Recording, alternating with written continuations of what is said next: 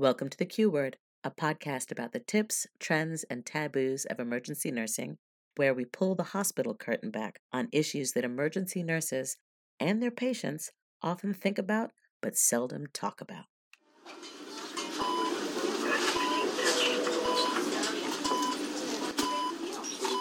You found The Q Word Podcast. We want to welcome everyone to the Region 5 Pediatric Trauma Symposium and to this episode of The Q Word Podcast. We are an emergency nursing podcast, and our tagline is that we do the tips, trends, and taboos in emergency nursing, but we welcome all who are emergency nursing adjacent as well. And we have lots of listeners who fit into that category. And before we introduce our guests, just tell a little bit about us. I have an emergency nursing background. I now fly full-time as a flight nurse, still emergency, just in a different setting and scenario. So I am pre-hospital EMS now. We've been doing this about 3.5 years, and co-host and producer is Lisa.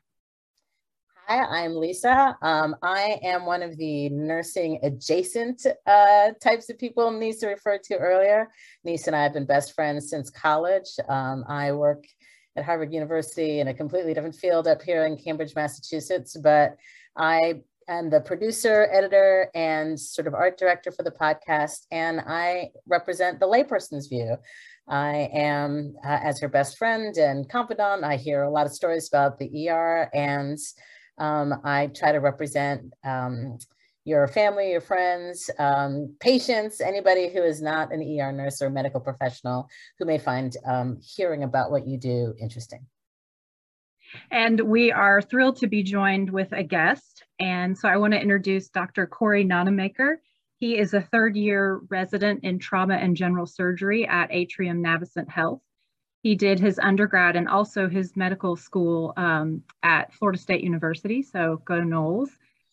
He was telling us that he's participated in multiple research projects having to do with rib fractures, also some COVID stuff. Recently was published, Times 2, so congratulations on that. And ultimately, he hopes to pursue a career in pediatric surgery. So Dr. Nonnemacher, welcome to the Q Word Podcast. Thank y'all so much for having me. I'm happy to participate, hopefully lend some insight and certainly get some entertainment out of seeing what the kids are doing these days. Yeah. And we start off every episode that has a guest by asking you, Dr. Nonnemacher, when you are on shift, do you say the Q word?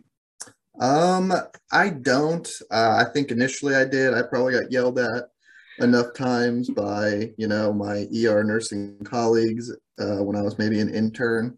And so it's no longer a word in my lexicon, but I do have colleagues, specifically the incoming kids who decide to say it at 1 a.m. when I'm trying to get sleep, and they get rightfully kind of punished and berated for such things.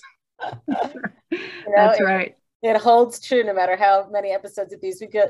Everybody always says they don't say it. So that's right. That's right. Well, we want to talk today about pediatric and adolescent injuries, and those injuries are born from TikTok challenges gone wrong. Yeah, this is kind of a delivery mechanism, sort of an interesting way for us to get into talking about some common injuries you may see, or that you may start seeing a lot more because of this viral platform called TikTok, which I have to admit, and Nyssa, I'm going to admit it for you, we have both fallen into TikTok holes on many occasions, since it was especially over COVID. So although I haven't come across any of these in person, I was surprised to see how many are out there. That's right. So let's talk a little bit about some of these TikTok challenges. What we're going to do is go through a couple of the most popular ones that we've seen. And then Corey, we'd like to hear from you as to what kind of injuries you think these would cause, how you would treat them, how they would present themselves in the trauma bay. Nyssa, what am I missing? No, that's it. Yeah, okay. Specifically in the pediatric population, because the majority of these challenges are being done by adolescents, but adults do them too. So. Yes, absolutely. Okay, so the first one we're going to talk about is the Milk Crate Challenge. This is where kids have been lining up milk crates, stacking milk crates on top of each other in a sort of a single file pyramid fashion, and then challenging themselves to walk up that pyramid and back down again without toppling off of it. And of course, these are very unsteady, and inevitably they lose their footing, or the milk crates completely crumble from underneath them. And sometimes they fall from a height of 3 of them. Sometimes they fall from a height of 10 or 12 or even higher. So what would this look like when it came and presented itself in its trauma bay? Yeah, so when I watched some of these videos, it looked like some people were getting, you know, at least maybe 10 feet up, if not higher, before they, you know, thought they were confidently going to walk back down and then crash themselves to the ground. So I think they could kind of present in a variable of different ways, depending on how high they fell, where they landed, and what they landed on. So if you just had a fall from height, you know, from 10 feet, you could suffer an abundance of injuries, including intracranial injuries, head injuries, and skull fractures. But certainly you could, at heights of that, you'd expect to suffer some forms of long bone fractures. You know, these could include wrist fractures, lower extremity fractures, and such. And specifically in the pediatric population, these can be of concern. If you fracture through a growth plate, they can stay open up to 17 years old. And if you fracture through growth plates, that can kind of dramatically affect the way that a child would grow. So you might just think, oh, you broke an arm, you're going to get a cast, and do fine. Your friends are going to sign it for a while. But if you fracture through a growth plate and it's not appropriately reduced and aligned, or isn't plated appropriately, you know, you can get asymmetry, which in your lower extremities, you can imagine having one leg longer than the other, or even in your upper extremities as well. So certainly it's not without long-term consequence. Some other things that I saw in some of these videos would be that, you know, they would topple forward and maybe land with their abdomen kind of right on their abdomen, almost kind of like a seatbelt type of mechanism or a handlebar type of injury that we see a lot in the pediatric population. And those can cause injuries to your solid organs, like a liver laceration, which might kind of present with hypotension and tachycardia. Or you could have things like duodenal hematomas and pancreatic injuries that might have to get managed, you know, with an extended hospital stay, and even sometimes operations by, you know, us trauma surgeons. So I think this challenge might be one of the more dangerous of them all, you know, with the variety of injuries it could cause. Do you mean this is when they, because sometimes as they're falling off it, they're not making like a nice arc and then, you know, swan diving into the ground. A lot of times they're toppling into the milk crates themselves and are sort of bounced along the milk crates until they finally, you know, crumble onto the ground.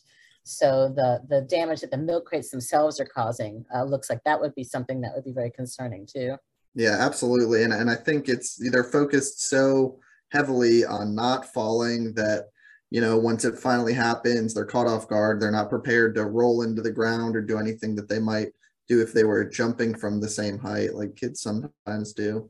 But yeah, certainly landing on those crates can cause, you know, I could see a plethora of injuries, you know, whether it's to the chest, the abdomen, or like the extremities, like I kind of mentioned. Wow. And can you talk about when someone is falling and they do have time to catch themselves and they sort of land, sometimes one, but commonly we see both.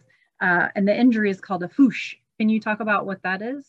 Yeah, the foosh, or the fall on the outstretched hand.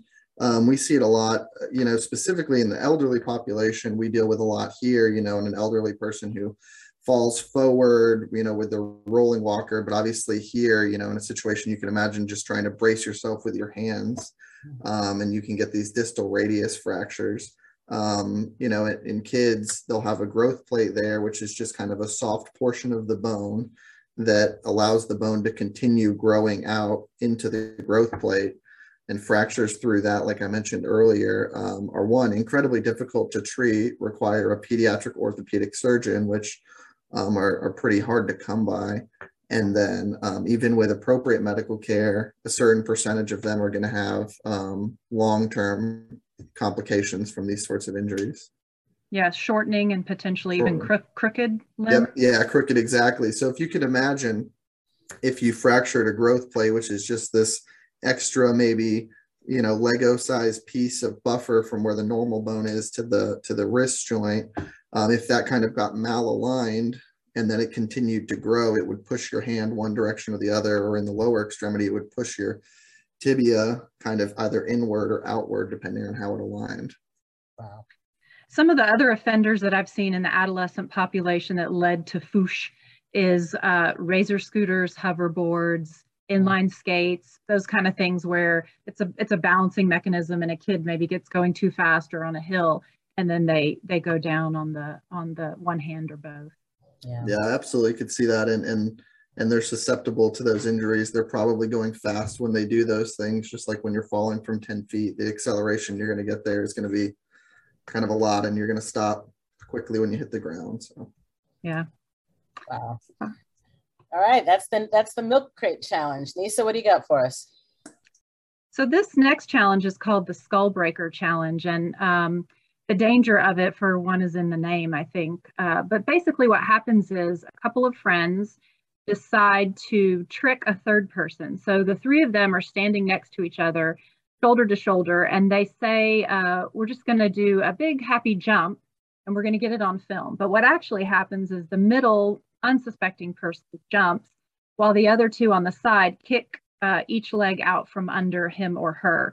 And when they do, they're caught by surprise, obviously, and then they just go and land flat onto whatever the surface is. As I was looking at these, like you, Dr. Nonnemacher, I noticed that a lot of it looks like it's in a bathroom or the hallway of the school. These are not done on carpeted surfaces. These are not done on grassy surfaces. This is tile, concrete, cement. So talk about what could happen in the Skullbreaker Challenge. Yeah, so this one, you know, particularly cruel compared to the other ones. And you kind of will see the middle kid land in a variety of different ways. A lot of the videos that I watched, they would land, as the name entails, on their posterior skull. So you can imagine the plethora of injuries you could have secondary to that, like a posterior skull fracture, which you might be able to feel even pre-hospital, you know, with a depressed soft spot in the posterior scalp. Certainly scalp hematomas, and then, you know, you obviously have to wonder what sort of intracranial injury you might have associated with that. You might have things that are evident on CT imaging, like an intracranial bleed, which would most commonly be an intraparenchymal hematoma, but could also be a subdural hematoma. Wow. And then the things that we don't see on imaging, but we can see clinically, which is concussion and post-concussive symptoms and the post-concussive syndrome. And so concussions aren't something that we fully understand yet. We kind of have, you know, insight into what the consequences of it are, though, but it's usually caused by some form of rapid acceleration and deceleration injury, and your CT scan of the head would show no acute findings, but a patient might present it, you know, might present altered or somnolent. And what we do know is that a single concussion may be benign, but that repeat concussions over time can cause long-term issues, like they talk about in football players and other people that play contact sports. But you could expect in the long-term post-concussion to have things like memory loss, difficulty concentrating, headaches. So these are all things that you could see if you had kind of repeat head traumas like this. Yeah, fatigue and moodiness, which would be hard to determine if that's just teenage behavior or if that's post-concussive syndrome. Wow, you're right about this one. Just seems so cruel. These are the kinds of friends you don't keep around you. This is, yeah, like, you have a good time. I feel like when I was in middle school, I probably would have been the middle kid there, and so luckily we didn't have TikTok back then. No, yeah. No, we had Pop Rocks and Pepsi. That was the extent of it. Yeah, right. I will say that investigating the Skullbreaker Challenge, I did find one case where in Brazil where a young lady died from her injuries subsequent to the Skullbreaker Challenge. So this one rarely, but can be fatal. Right. And the other injury that I thought, I saw a few where if the kid only spun a certain amount, they might land directly on their bottom into the ground. And like you said, this is a hard surface. Right. So you could see injuries like you would commonly see for axial loading. Like if someone were to jump out of a building and land, you know, they're not going to land on their ankles in this challenge, but they'll land right on their spine. And so I could certainly see compression fractures of the spine. So you obviously have to keep a really close eye on their, you know, neurologic exam as y'all are bringing them in. So. Yeah, I read one also firsthand report of an 11-year-old, which it's important to note that TikTok is supposed to be for users 13 and up, but that does not keep younger children from participating in it or being victims of it. So this 11-year-old said that when she was the victim of the Skullbreaker, she was knocked unconscious, and when she came to, she had numbness and couldn't feel her legs or her hands. So likely maybe a spinal cord swelling injury, something like that. Yeah, it could be a contusion. It could be kind of like a, we see in football where it's called a stinger. Mm-hmm. Yeah, which is just this shock type of injury to the spinal cord, where you might have some neurologic findings associated with it. You know, they usually self-resolve if there's no sort of anatomic finding on CT scan or MRI, but, you know, you have to rule out that there's not a mechanical sort of impingement that's causing those symptoms. Wow. Right. So a lot of neuro stuff with the Skullbreaker. Jeez. Okay. The next one we're going to talk about is the outlet penny challenge. So this is where you take one of the iPhone chargers, the big sort of square iPhone chargers, you stick it halfway into the wall outlet, and then you drop a penny in between the charger and the wall so that it arcs, the copper in the penny or whatever, the metal in the penny arcs with the electrical current that's being set off by the partially plugged in charger. So this, there's a lot of people doing this where it just basically looks like it's causing sparks, but people have been presenting in the trauma bay with it. So what do you think could happen from this?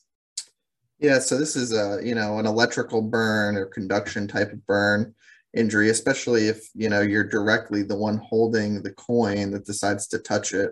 I've seen videos where the kids will try to drop it onto it and they're at least staying clear of it. Now they knock out the power in their mom's house, and I'm sure they're not happy about that. But if they're actually going to make a circuit with the electric in the wall and their hand, that's when you got to worry about electrical burns. So the current via the outlet's going to travel to the next grounded source. So it'll follow through the penny into the arm, and likely this person's standing on the ground, and so they'll be grounded, and it'll travel through the body and out through the foot. The big things with these is externally, you might not see any signs of trauma. You might see a small burn on the finger, but even sometimes that you won't see. And then you have to look at the site that the patient is grounded on, so the foot, and see if there's any sort of external signs of trauma there. But even with no signs of external trauma, the internal damage that can be caused, especially if this is a high voltage circuit, can be pretty serious. So usually the current will travel through muscle, so you can cause a significant amount of muscle damage anywhere between the hand and the foot. And this can present in a kind of rhabdomyolysis type of situation, where they'll have progressive muscle breakdown over the following day. And they can even develop compartment syndrome from the large amount of swelling that they get. And then, of course, the other major muscle that's in between the foot and the leg is the heart. And so they can suffer from arrhythmia. So obviously getting a baseline EKG en route to see if they're having PVCs, if they're hemodynamically stable, or obviously to make sure that they're not going into some sort of dangerous arrhythmia like VTAC and VFib. In those situations, you treat the arrhythmia like you would if it was caused by any other sort of, you know, inciting factor with, you know, symptomatic care and giving your beta blockers and all of that. But it can kind of progress over time, and so they have to be monitored kind of in an inpatient setting. And then another important thing, I think someone put it there in the comments, is if someone has concern that they might have a burn, an electrical burn injury, this is someone that you're probably going to want to get up to a burn specific center so they can monitor them closely. Mm-hmm. Yeah. And I think if you're pre-hospital and you're treating this, or you're in the trauma bay and treating this, what you said with that, the rhabdo and the kidneys would be fluids. Mm-hmm. And we talk about that with any kind of burns. For electrical burns, it's even higher demand for fluids because of what you said, the damage is all internal. You can't see it like you can with a thermal burn. Here is a child who did the penny challenge or the outlet challenge, and those sparks that you saw in some of the other images actually got onto his face and into his eyes and caused burns to his eyes. So he then did a PSA TikTok saying, hey, here's why you shouldn't do this challenge. Can you talk about why it's important for an electrical burn to go to a burn center?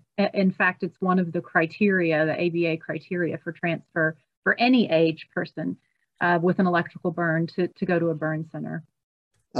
It's just incredibly dangerous. It's not something that we see commonly, you know, at a small or, you know, we're a major trauma center here, but since we don't manage it often, it's not something that we see comfortably. And so managing it can be difficult. So close monitoring with aggressive fluid resuscitation, as you mentioned, while monitoring urine output, monitoring cardiac for dangerous arrhythmias, and then just seeing what sort of internal organ damage that they might have, whether it's the muscles or the kidneys and whatnot. It really requires the kind of ICU level of care that you can get at a burn center that we can't necessarily manage here as safely. Right, and again with this one, the pictures that I were seeing, some of them did it at home, but a lot of them did it in the hallway of the school, and, yeah, and the injury occurred at school. So for you school nurses, when you see something that looks like just a little blistering on the hand, know that this could be indication of something much, much more serious. And this patient definitely needs to be evaluated. Right. And I mean, although this isn't particularly trauma related, just shout out to the folks that are working fire and EMT here. It can cause fires in the wall. You know, there's sort of downstream potential trauma coming at you from this trick where you don't realize that you've set off a fire, and it can burn down a house. Yeah, property damage, definitely. Exactly, and then injury that can come from that. So yet another, something to keep an eye out for. Nyssa, how about you head up the next one? All right. So this one is called the Fire Challenge, and this one has a couple of iterations.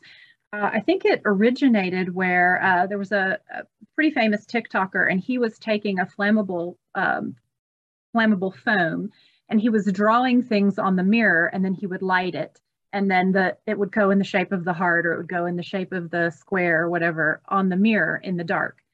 And so then TikTokers would write in the comments, do a star, do a circle, do the letter N for Nyssa, whatever. And this TikToker would write it on the mirror, light it, and then it would show up in the dark on the mirror.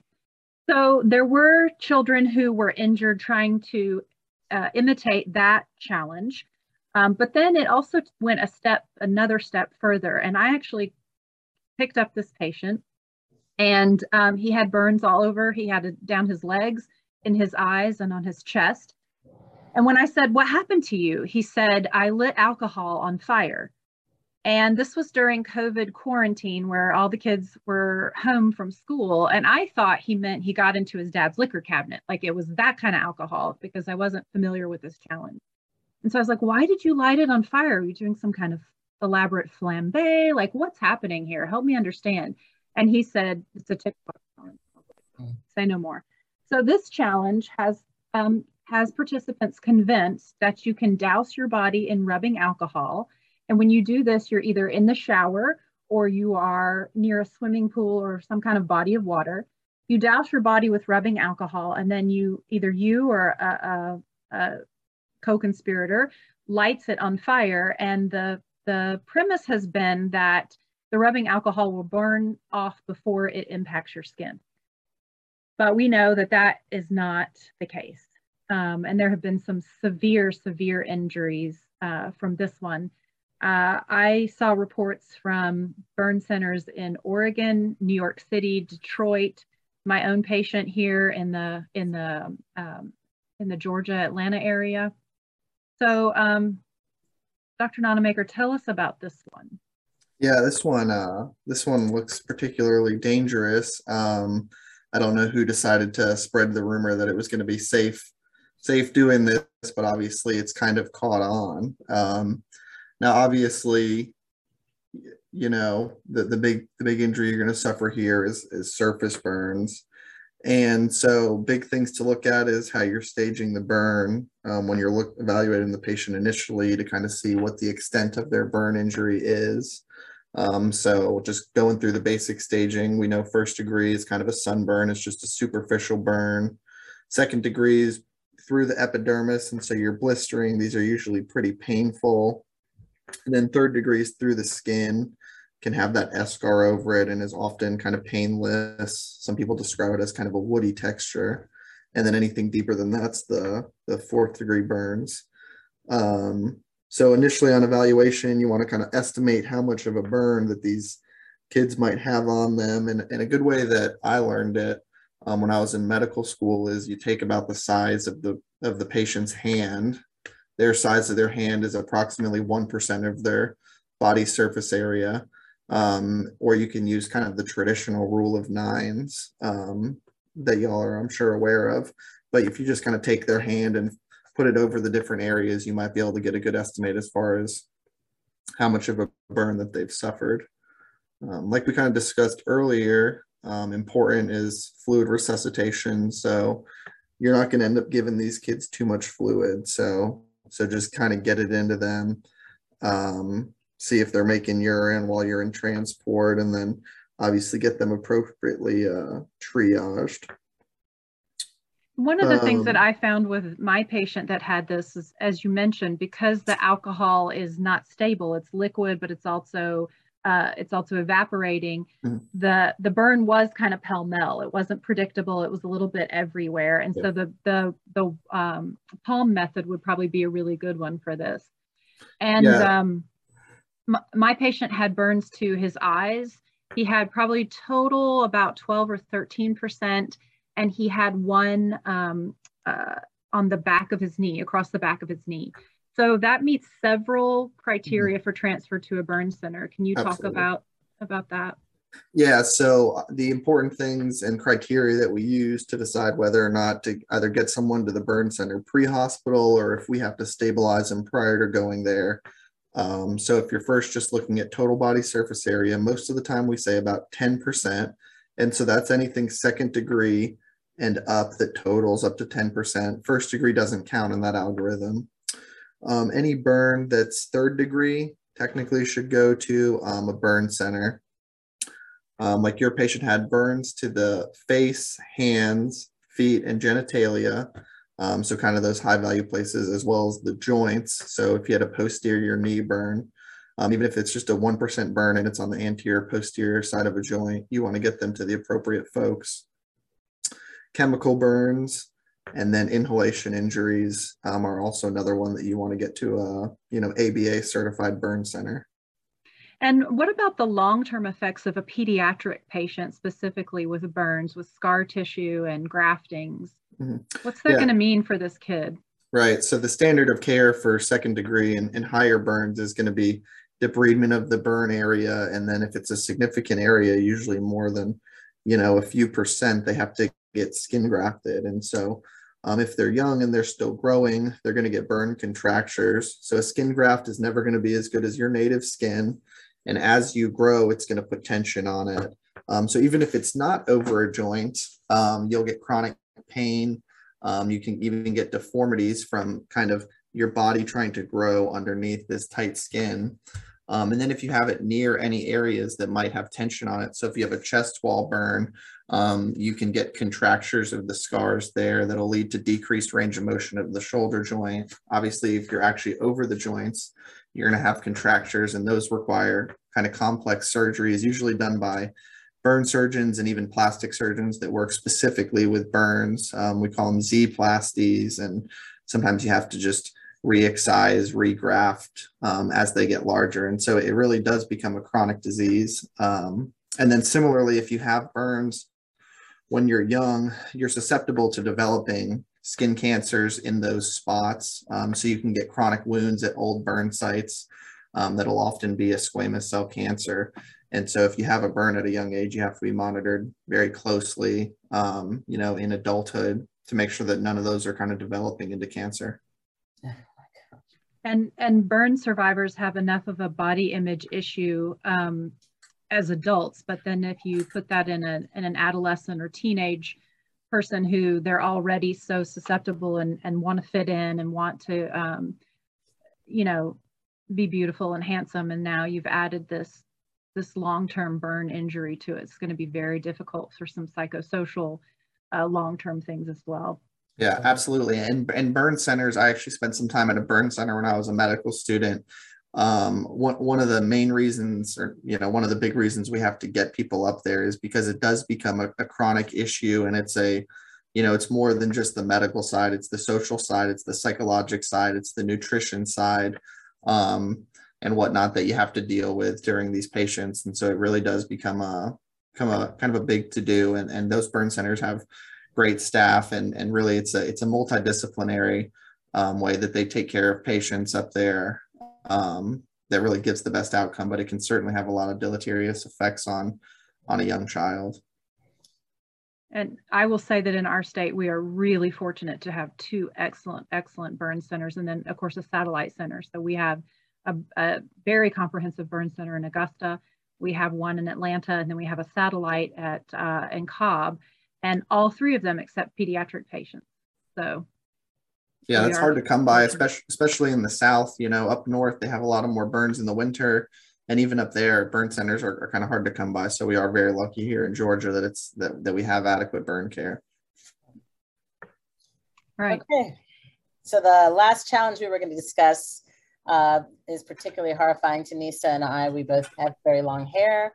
It's called the Scalp Popping Challenge. So what a friend will do, or I suppose people can do it to themselves, is take sort of a log of hair, a small section of hair, and twist it into a tight coil, and then yank it as hard as they can away from the person's head, which causes a popping noise. That's what the goal is for these kids, is the popping noise. It's kind of cool for them.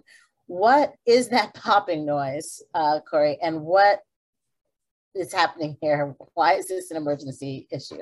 Yeah, so y'all are terrified. I'm also terrified. I haven't cut my hair in a good 2 or 3 years here. And so when I saw people doing this, I was kind of very concerned. It doesn't seem particularly painful to the person undergoing it. They just seem kind of amazed that it made this popping noise.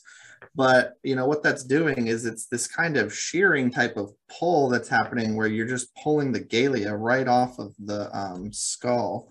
And so obviously you have this galea, which is this thick kind of fascia that's overlying the skull. It's there to cause extra protection, and it's what connects the subcutaneous tissue that you need, your skin and your fat on your skull, down to the skull to make it one. And it's just kind of popping right off of it. And anytime that you create a space, it's going to fill with something. And so you'll get subgaleal hematomas, I can imagine, in these situations. So, you know, the place that we most commonly see this is actually in newborns that have to get some sort of vacuum assisted delivery, where they have to put this kind of suction cup on the baby's head to get it delivered in kind of a tight birth canal. And they come out with these large hematomas on their head. But, you know, I think most of the time these could be fairly benign and self-resolving, although I can only imagine that you would get headaches from having this hematoma there that's going to take some time to resolve.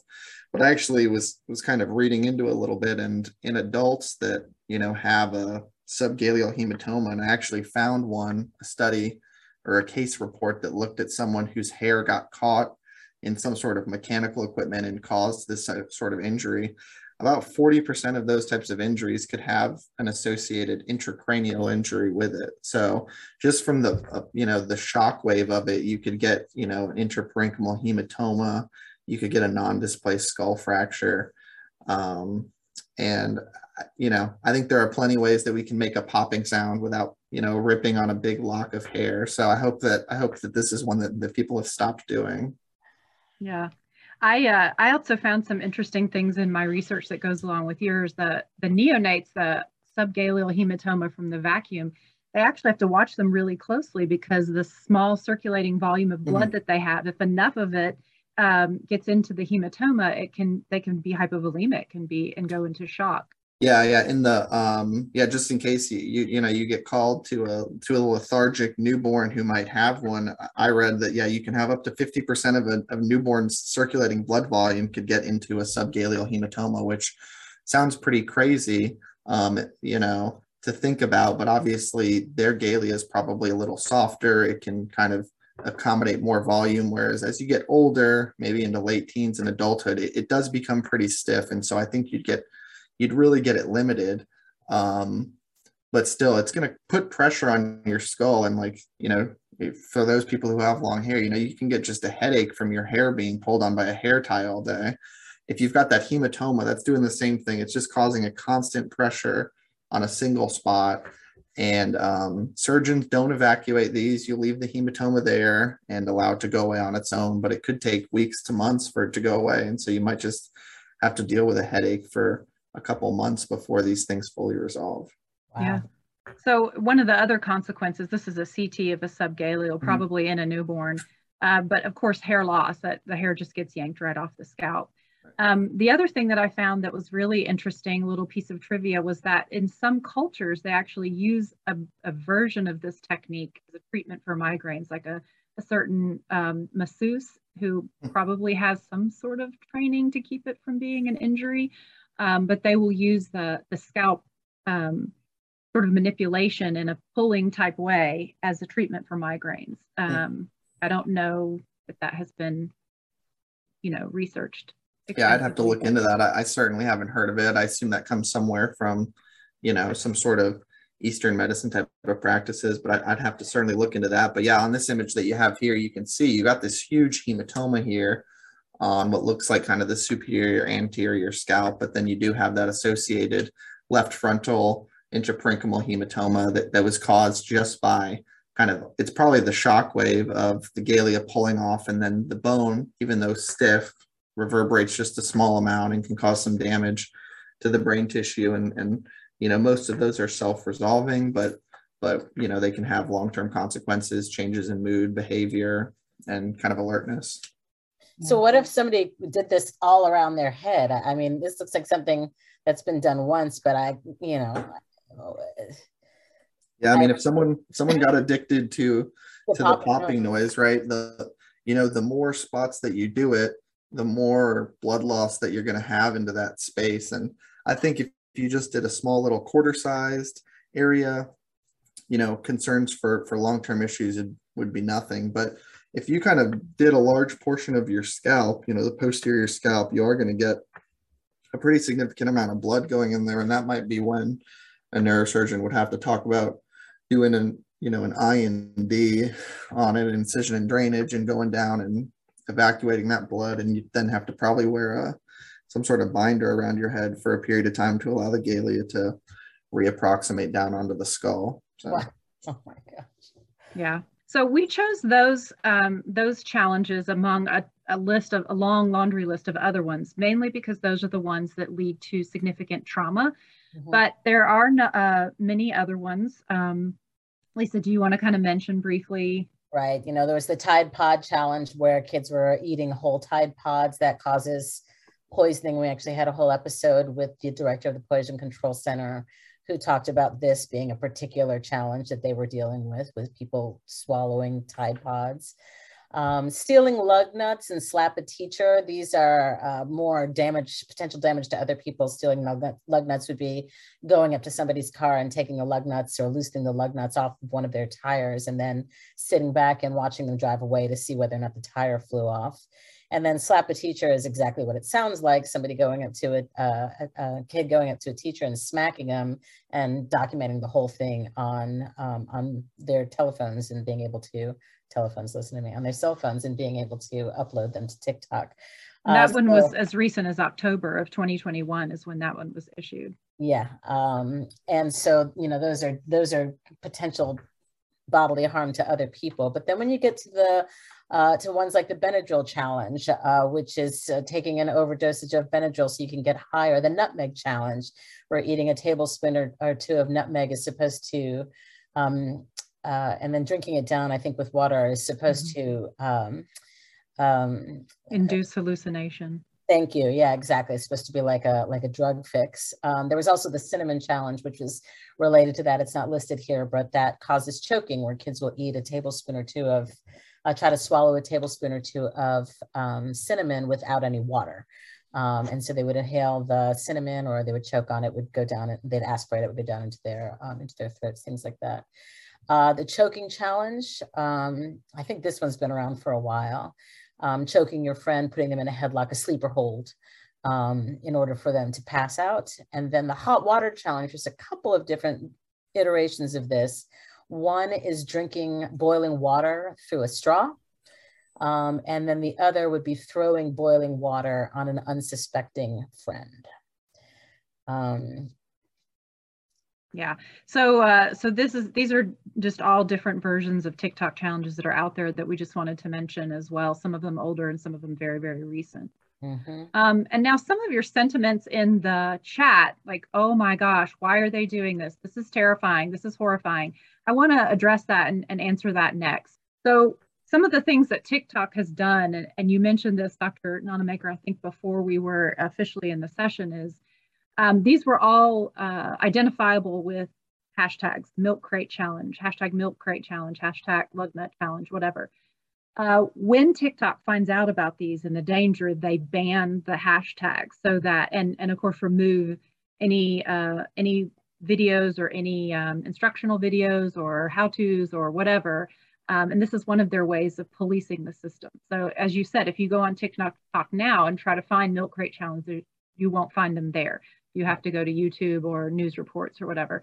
So this is one of the things that TikTok is doing to try to make it safe. It's almost always a reactive versus a proactive approach. Right, and no, somebody also, TikTok is not just this. I'm not endorsing TikTok for any of these reasons, but it is a resource also for education and things like that. I'm an artist and I like to follow other artists on TikTok, and I've learned a bunch of things that way. So this stuff never comes across my feed, but it depends upon the audience, and there is a lot of it there. TikTok is trying to mitigate it, but their official stance, can you move on to the next slide, please?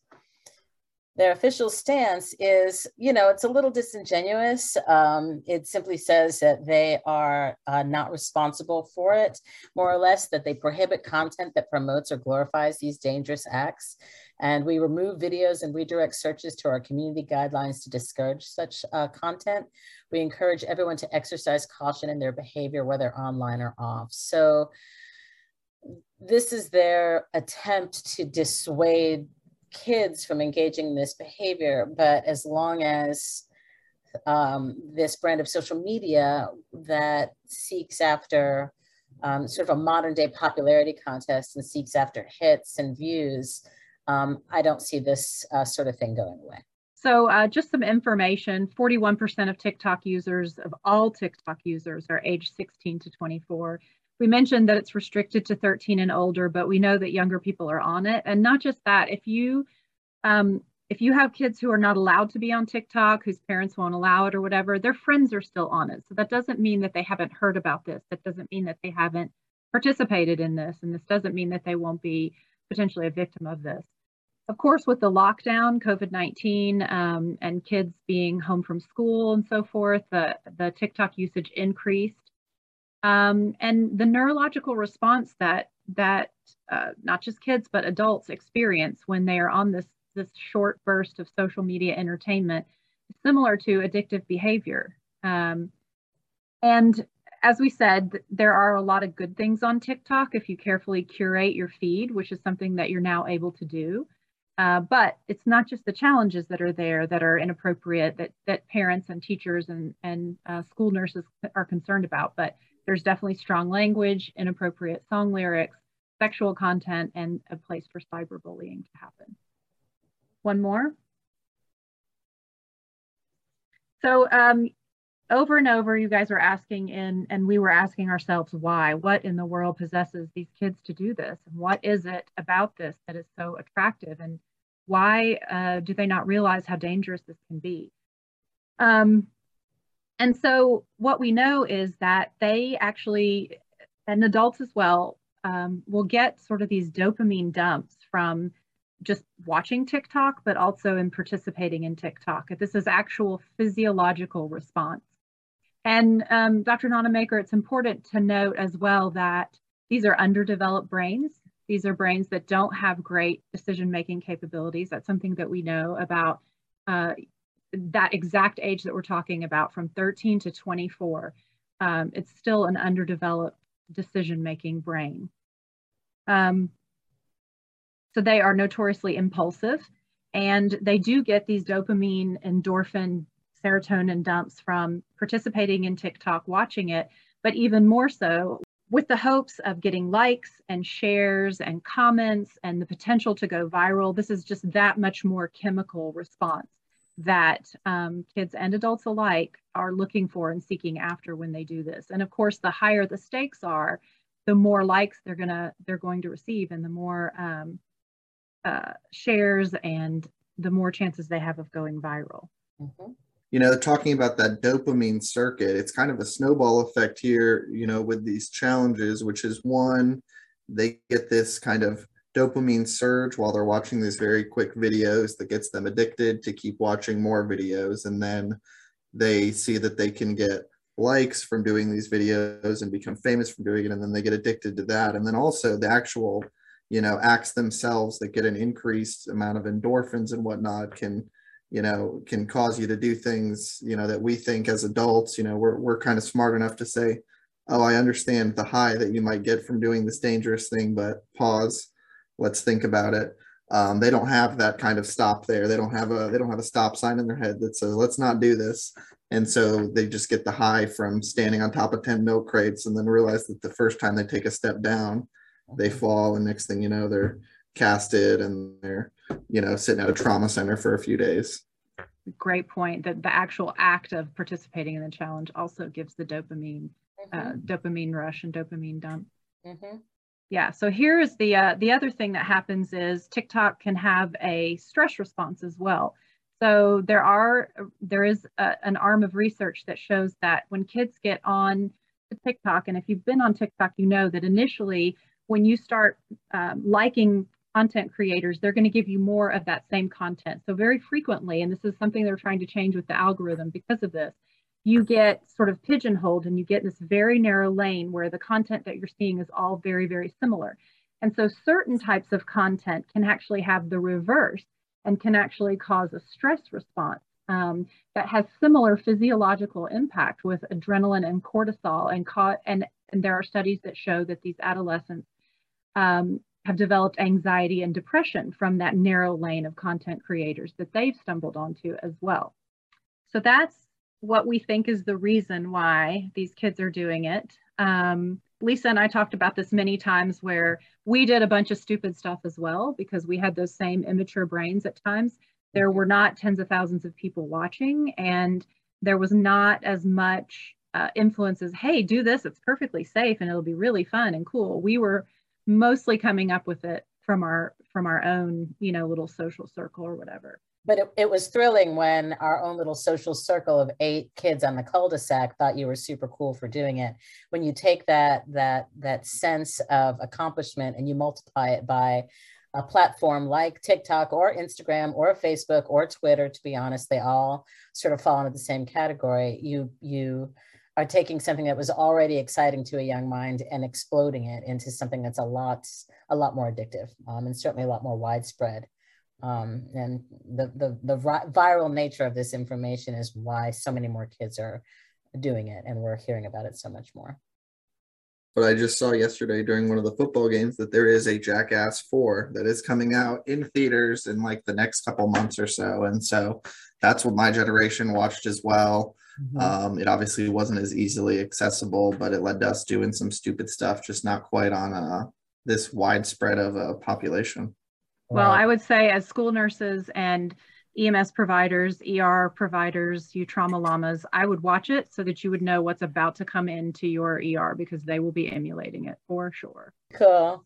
Thank you guys so much for your participation, Dr. Nonnemacher. Thank you especially for all your expert knowledge and lending to this topic. Thank y'all for having me. I really appreciate it.